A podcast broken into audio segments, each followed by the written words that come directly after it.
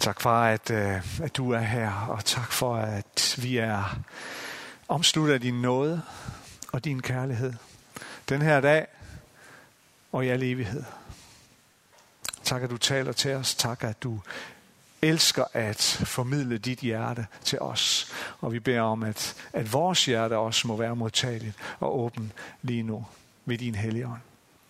Amen.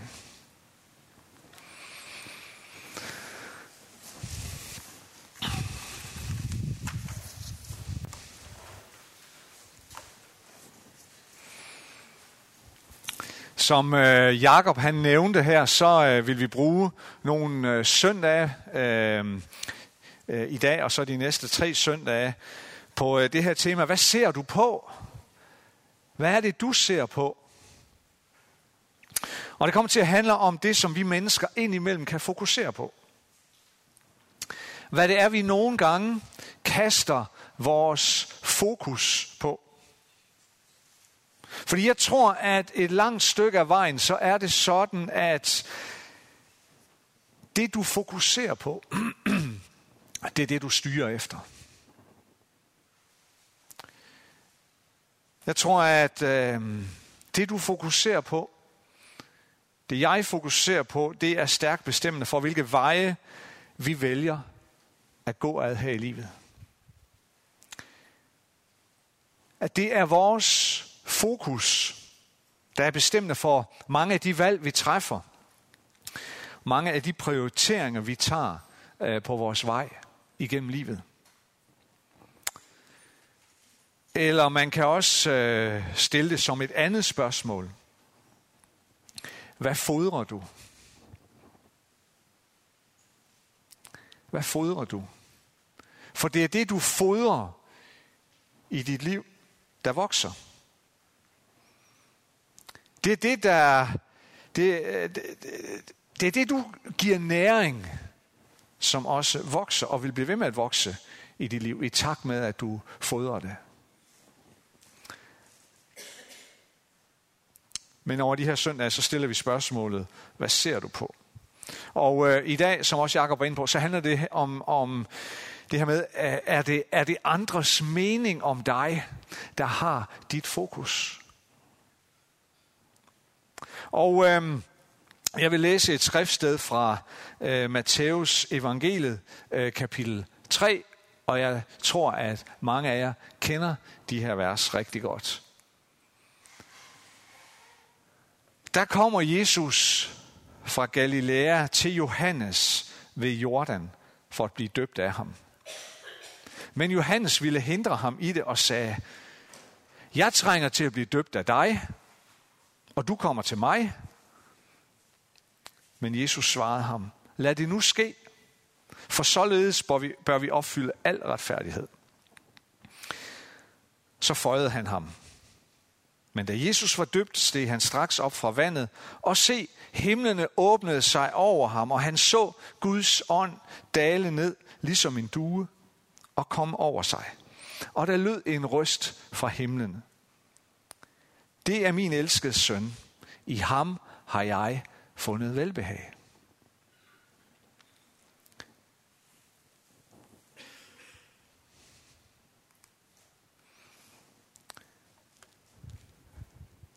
Det her, det er jo noget, der sker sådan i starten af Jesu offentlige tjeneste.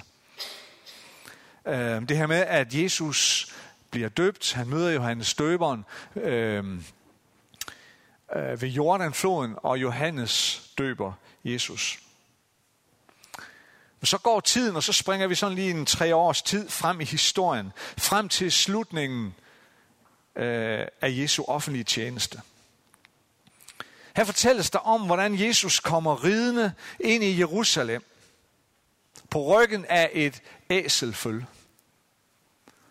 Og det der, det der sker i forbindelse med, med at Jesus rider ind der i Jerusalem, sådan en, en lille uges tid, øh, inden han blev korsfæstet. Det er virkelig epokegørende. Fordi på mange måder så, det Jesus gør der, og den måde han gør det på, er så totalt anderledes end den måde Jesus tidligere har ageret på i sin offentlige tjeneste. Der sker noget øh, radikalt anderledes, da Jesus rider ind på det her æsel i Jerusalem. For den her dag, der agerer Jesus øh, anderledes end, end meget af det, han ellers har gjort. Den måde, han ellers har ageret på tidligere i sin offentlige tjeneste. Frem til den her dag, der har Jesus øh, gjort det på en lidt anden måde. Også selvom begejstringen for Jesus, den bare er blevet større og større. Selvom al hype omkring Jesus bare bliver vildere og vildere. Og flere og flere mennesker følger efter ham. Og flere og flere budskaber om ham og rygter om ham, øh, det når vidt omkring. Selvom øh, miraklerne øh, tager til i både hyppighed og omfang. På trods af alt det, så har Jesus rigtig meget frem til den her dag øh, ofte trukket sig tilbage, når postyret omkring ham blev for vildt og blev for meget. Eller når nogen ville gøre ham til noget, han ikke ønskede, så trak han sig også tilbage. Eller han kunne finde på at sige til folk, som havde oplevet noget helt vildt, lad være med at fortælle nogen om det, du har oplevet her. Gå selv med det. Lad det bare være noget, der får lov til at forandre dig indefra. Men nu, på den her dag, som vi jo så kalder for Palmesøndag, der er der tale om en ny situation, en anderledes situation. Nu gør Jesus noget på en anderledes måde. Nu er det slut med at gå i stillhed og, og, og, og, øh, og trække sig tilbage. Nu er det slut med at bede nogen om at lade være med at fortælle, hvad de har oplevet osv. Nu gør Jesus opmærksom på sig selv. Og han gør det i den forstand, at han rider ind i Jerusalem som en triumferende konge. Han kommer som den konge, der er profeteret om i skrifterne. Det, som Jesus gør, de handlinger, han gør, den måde, han gør det på, da han rider ind i Jerusalem, det peger hen på de her gamle testamentlige profetier om, hvordan Israels konge, hvordan Davids konge skulle komme til dem og hvordan de ville se ud, når det skete. Og folk går fuldstændig bananas. De hylder Jesus, og de tilbeder ham.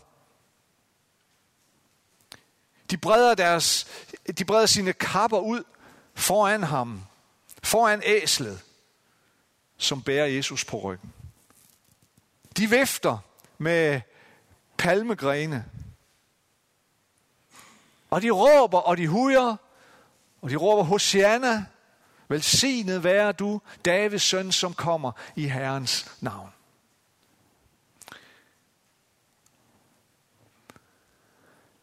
Men i løbet af ganske få dage, mens Jesus opholder sig i Jerusalem, så vender hele stemningen mod ham. Få dage senere er Jesus taget til fange – og afhøres af både Herodes og Pilatus. Og foran Pilatus' palads, der står der nu en kæmpemæssig skare, som forlanger, at Jesus skal korsfæstes. Korsfæst ham! Korsfæst ham! Råber de takfast op imod Pilatus. Og muligvis, ja måske kan vi endda sige sandsynligvis, er der flere af dem, som nu råber, korsfest ham Jesus der, som blot nogle få dage i forvejen havde stået og sunget og råbt, velsignet være han, som kommer i Herrens navn. Så hurtigt kan menneskers meninger ændre sig. Og lige så hurtigt kan andre menneskers meninger og holdninger om dig forandre sig.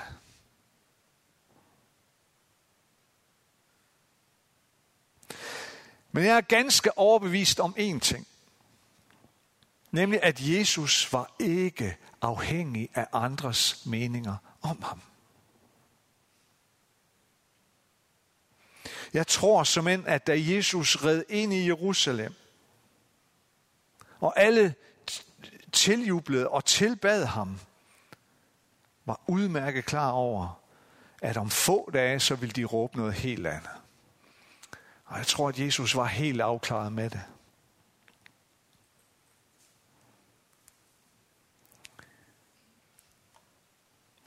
Jeg tror, at vi her er inde og rører ved noget, som kan være svært for nogen af os. Temmelig svært, måske endda. Og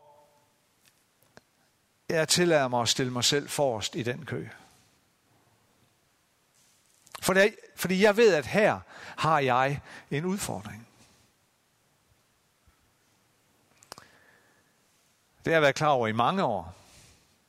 Og jeg synes også, at jeg er blevet bedre til at imødegå den udfordring med årene. Men jeg er nok sådan skruet sammen. Øh,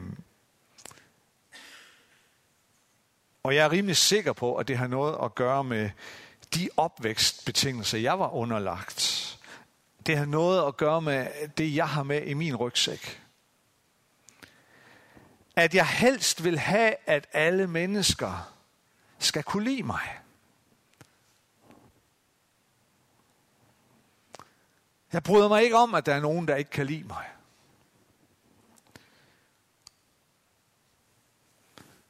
Det er en udfordring, når, når man har det job, jeg har. Tro mig.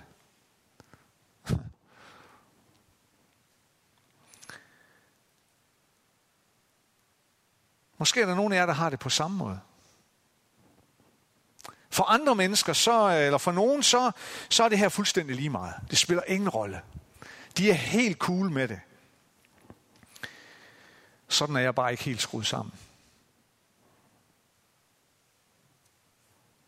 Jeg kan godt mærke behovet for andre menneskers anerkendelse.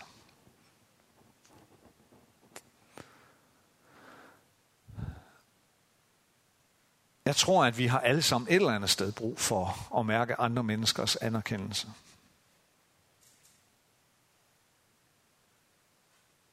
Men mit behov ligger måske lidt i den højere ende.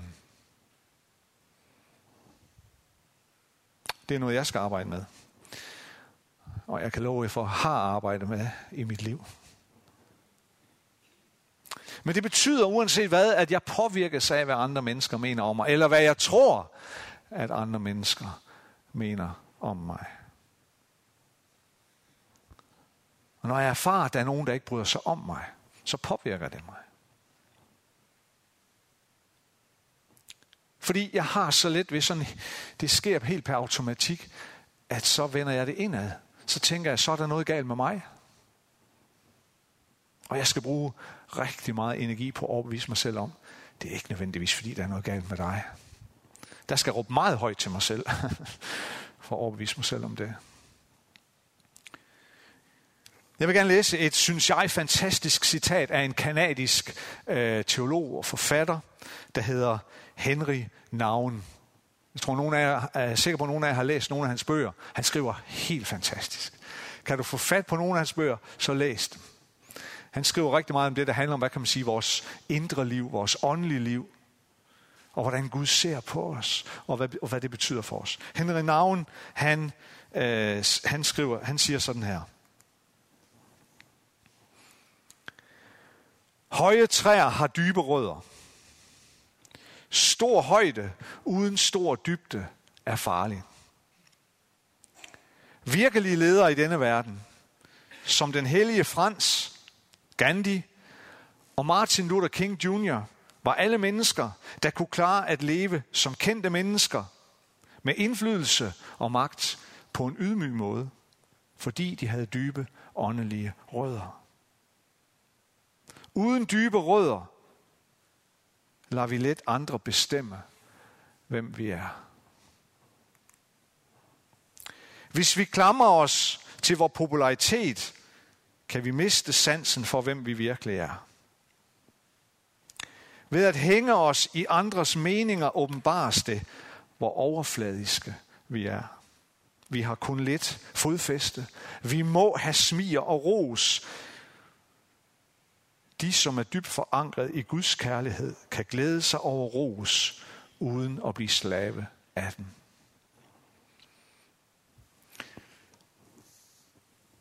Jeg havde nær sagt, jeg kan ikke sige det bedre selv.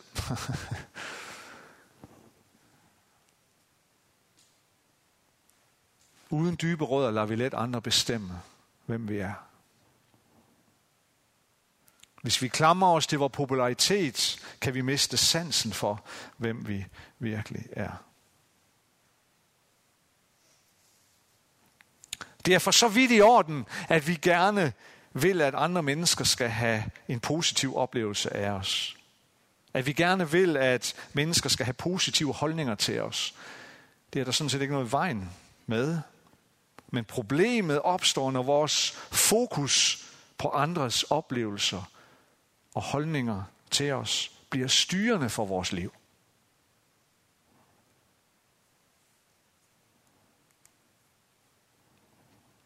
Problemet opstår,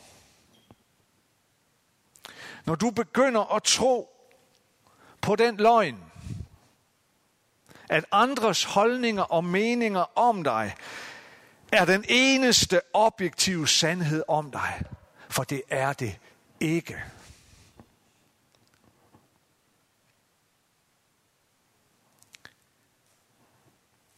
Holdninger og meninger er og bliver ikke andet end det, det er. Nemlig subjektiv syn på en først og fremmest ydre bedømmelse af dig.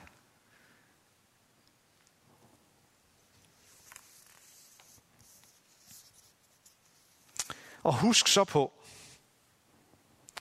andres meninger om dig skifter nogle gange hurtigere end vinden vender.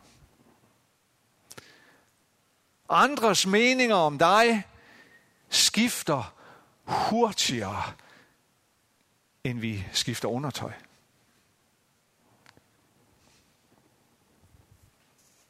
Jeg tror, at Jesus var totalt frigjort fra enhver subjektiv menneskelig mening om ham. Derfor så var det ikke styrende for hans liv, at der var så mange, der bredte deres kapper ud foran ham, da han kom ridende på et æsel ind i Jerusalem. Lige så lidt som det var styrende for ham, at de måske selv samme mennesker råbte, korsfest ham, blot nogle få dage senere. Jeg tror, at menneskers holdninger og meninger om Jesus, de var aldrig styrende for ham i hans liv.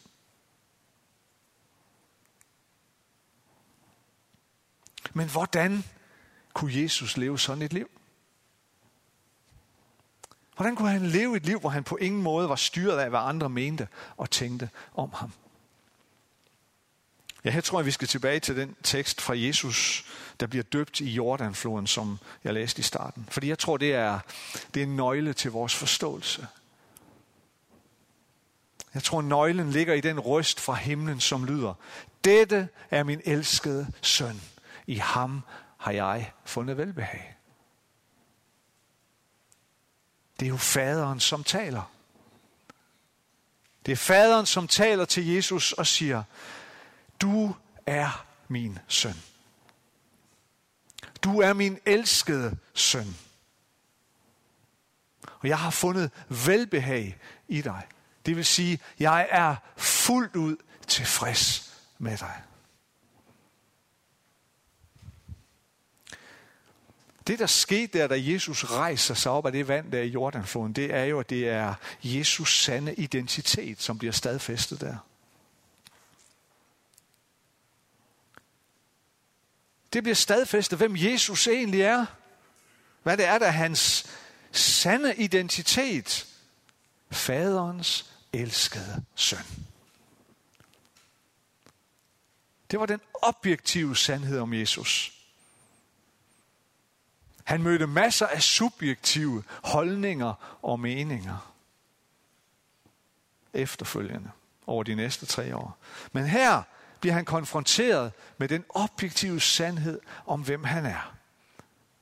Han var faderens søn. Og han var fuldstændig og totalt elsket af faderen. Og det interessante er, hvis vi læser, hvis vi har fortsat med at læse der i Matthæus øh, kapitel 3, så kan vi læse om, hvordan Jesus af heligånden bliver drevet ud i ørkenen, og der faster han i 40 dage, og djævlen kommer og frister ham. Tre gange, tre gange forsøger djævlen at friste ham. Og hvordan vil djævlen friste ham? Ja, lige præcis på det her, på hans identitet. Han prøver lige præcis at finde ud af, kan jeg, kan jeg få Jesus til at tro på, at han har sin identitet i noget andet? I appetit på livet, eller i ambitioner, eller i begær efter noget andet. Men hver eneste gang, så afviser Jesus djævlen. Hvorfor? Fordi Jesus han vidste fra da han steg op af dåbens vand, min sande identitet har jeg som faderens elskede søn. Og derfor så kunne djævlen ikke gøre ham noget. Det var vel dybest set alt det, Jesus havde brug for. Det var det, der mere end noget andet var styrende for hans liv og hans tjeneste. Det var det, der var bestemmende for, hvordan Jesus så på sig selv. Han så altid på sig selv i lyset af faderens kærlighed til ham. Og, og altid ud fra en, en overbevisning, en dyb overbevisning om sin sande identitet. Nemlig som søn af en for evigt givende, for evigt elskende far. Og det var nok for Jesus. Det var nok for Jesus. Problemet for os er måske, når vi lader os styre af andres meninger og holdninger til os, det er, at hvis vi skal være knusende ærlige, at det simpelthen ikke altid er nok for os.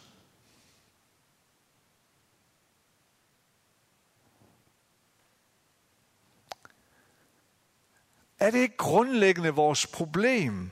At det er ikke nok for os at vide altid, at vores identitet ligger i, at vi er Guds elskede børn? Vi vil gerne lige lægge lidt til. Vi bilder os ind, at vi har brug for lidt mere. Jo, det er godt at vide, at jeg er omsluttet af Guds altomfattende kærlighed. Men jeg vil også gerne lige have andres anerkendelse. Det er godt at vide, at Gud elsker mig betingelsesløst. Og at jeg altid er elsket af ham. Men jeg vil også gerne lige vide, at alle andre også synes godt om mig. Jeg vil så gerne gå omkring med sådan en gigantisk, kæmpe Facebook thumbs up over hovedet hele tiden. Og den skal helst hvile tungt på mit hoved, så jeg kan mærke den hele tiden. Og hele tiden mærker, at alle andre synes godt om mig hele tiden. At alle andre liker mig hele tiden. Hvor mange af jer har prøvet at, slå, at poste et eller andet på Facebook, som I synes var rigtig godt og rigtig klogt, eller øh, en god kage, I lige har bagt på Facebook, eller, eller et eller andet. Og så skal I lige ind og se, hvor mange har nu liket det siden sidst. Det har jeg prøvet. Nej, ikke med kager, sådan noget, det, men, men andre ting. Fordi det er så vigtigt for mig.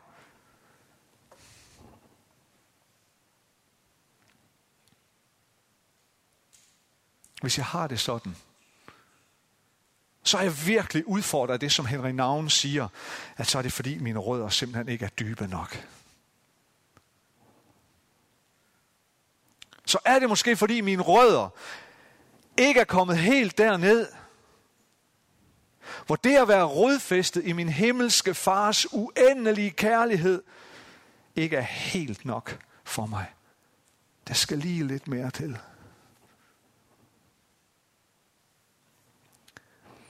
Husk på det her. Lad os alle sammen huske på det her. At andres meninger om dig, andres meninger om dig, det bliver aldrig den objektive sandhed om dig. Det bliver aldrig den objektive sandhed om, hvem du er og hvordan du er. Det er og bliver blot en subjektiv vurdering. Det er og bliver blot andres subjektive vurdering, som er, som er sådan et miskmask, en blanding af følelser og oplevelser og historik og bedømmelser af ydre ting, som det andet menneske sådan lige umiddelbart kan se, og ikke ret meget andet. Den objektive sandhed om dig, om hvem du er, og hvordan du er, den findes kun et sted. Nemlig hos Gud.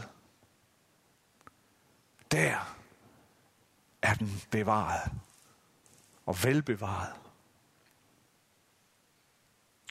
Og den objektive sandhed om dig, det er det, der kan sætte dig virkelig fri til at være den, du virkelig er. Paulus han siger det på den her måde. Når I nu er oprejst med Kristus, så søg det, som er i himlen.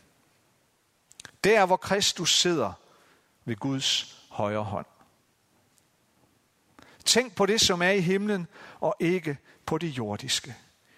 I er jo døde, og jeres liv er skjult med Kristus i Gud.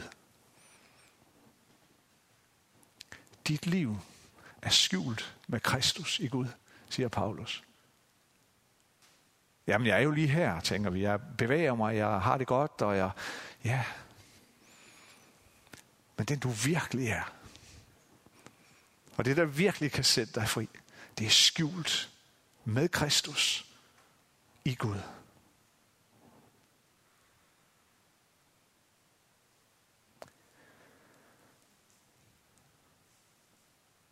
Og nu skal jeg slutte af her, og lige om lidt, så skal vi bede sammen. Og, øhm, og I må meget gerne komme, øh, komme herop. Øhm,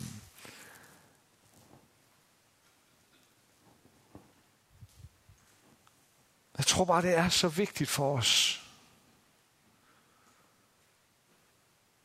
at vi lever i en konstant overbevisning om, at den du virkelig er, er grundlagt i faderens kærlighed.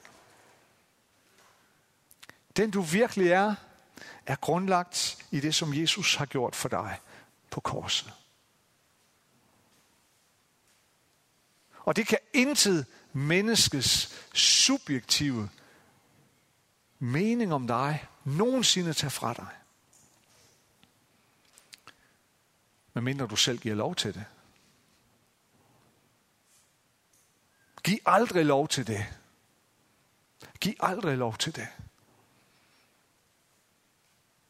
Men lad korset og faderens udsagn om, at du er hans elskede barn, under alle omstændigheder og til alle tider, være styrende i dit liv. Så tror jeg, at du gradvist, dag for dag, skridt for skridt, kan blive mindre og mindre afhængig af, hvad andre måtte mene om dig. Så tror jeg på, at vi kan i højere og højere grad flytte vores fokus fra andre subjektive holdninger til os over til, hvem Gud er. Hvad det er, han har gjort for os. Og at vores sande liv, det er der hos ham. Skjult, bevaret, opbevaret hos ham. En skønne dag, så slipper Gud det løs i fuld flor. Når han kommer og genopretter alt. Og når han henter dig hjem, og mig hjem, så bliver det sluppet løs.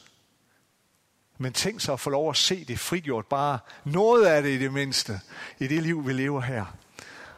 Og jeg er overbevist om, at det ønsker Gud for os. Det ønsker Gud for dig, det ønsker han for mig. Og slip det løs os her. Men det sker, når vi kan rette vores fokus mod ham. Og det han har udtalt over vores liv, det han har gjort for os. Og ikke hvad andre måtte mene lige her og nu om dig. For tro mig, det ændrer sig i morgen og i overmorgen. Men det gør det ikke hos Gud. Lad os bede sammen.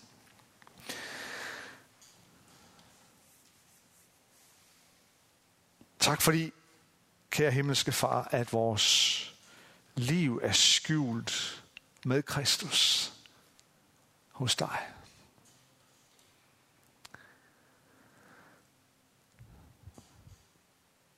Far, vi, øh, vi står her, vi sidder her som de mennesker, vi er, og erkender, at vi jo igen og igen kommer til kort. At vi igen og igen, eller for let, lader os styre af, hvad vi tror, andre mener om os. Eller oplever, at andre mener om os.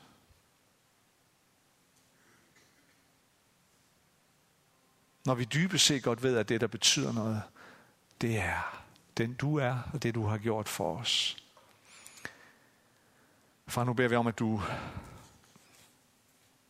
forløser din heligåndens nærvær og kraft ind i vores liv, og du, øh, og du hjælper os, fordi vi har sådan brug for din hjælp, til at du flytter vores fokus væk fra os selv, væk fra den sårbarhed og skrøbelighed, der gør, at vi tror, at vi har brug for noget mere end, end det, du giver os, og det, du siger om os. Vi har brug for, at du befrier os fra, fra det, og du styrker os i stedet for, og hjælper os til at rette vores fokus mod dig, Jesus.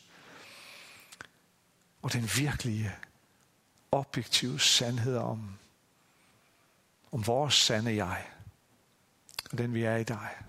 Hjælp os dertil, her. Det beder vi om. Hjælp os lige nu, lige her. Hjælp os, når vi går herfra. Hjælp os, når vi går ud i en ny uge. At du bare forløser dit nærvær i os. At du forløser åbenbaringen om, hvem vi er i dig. Amen.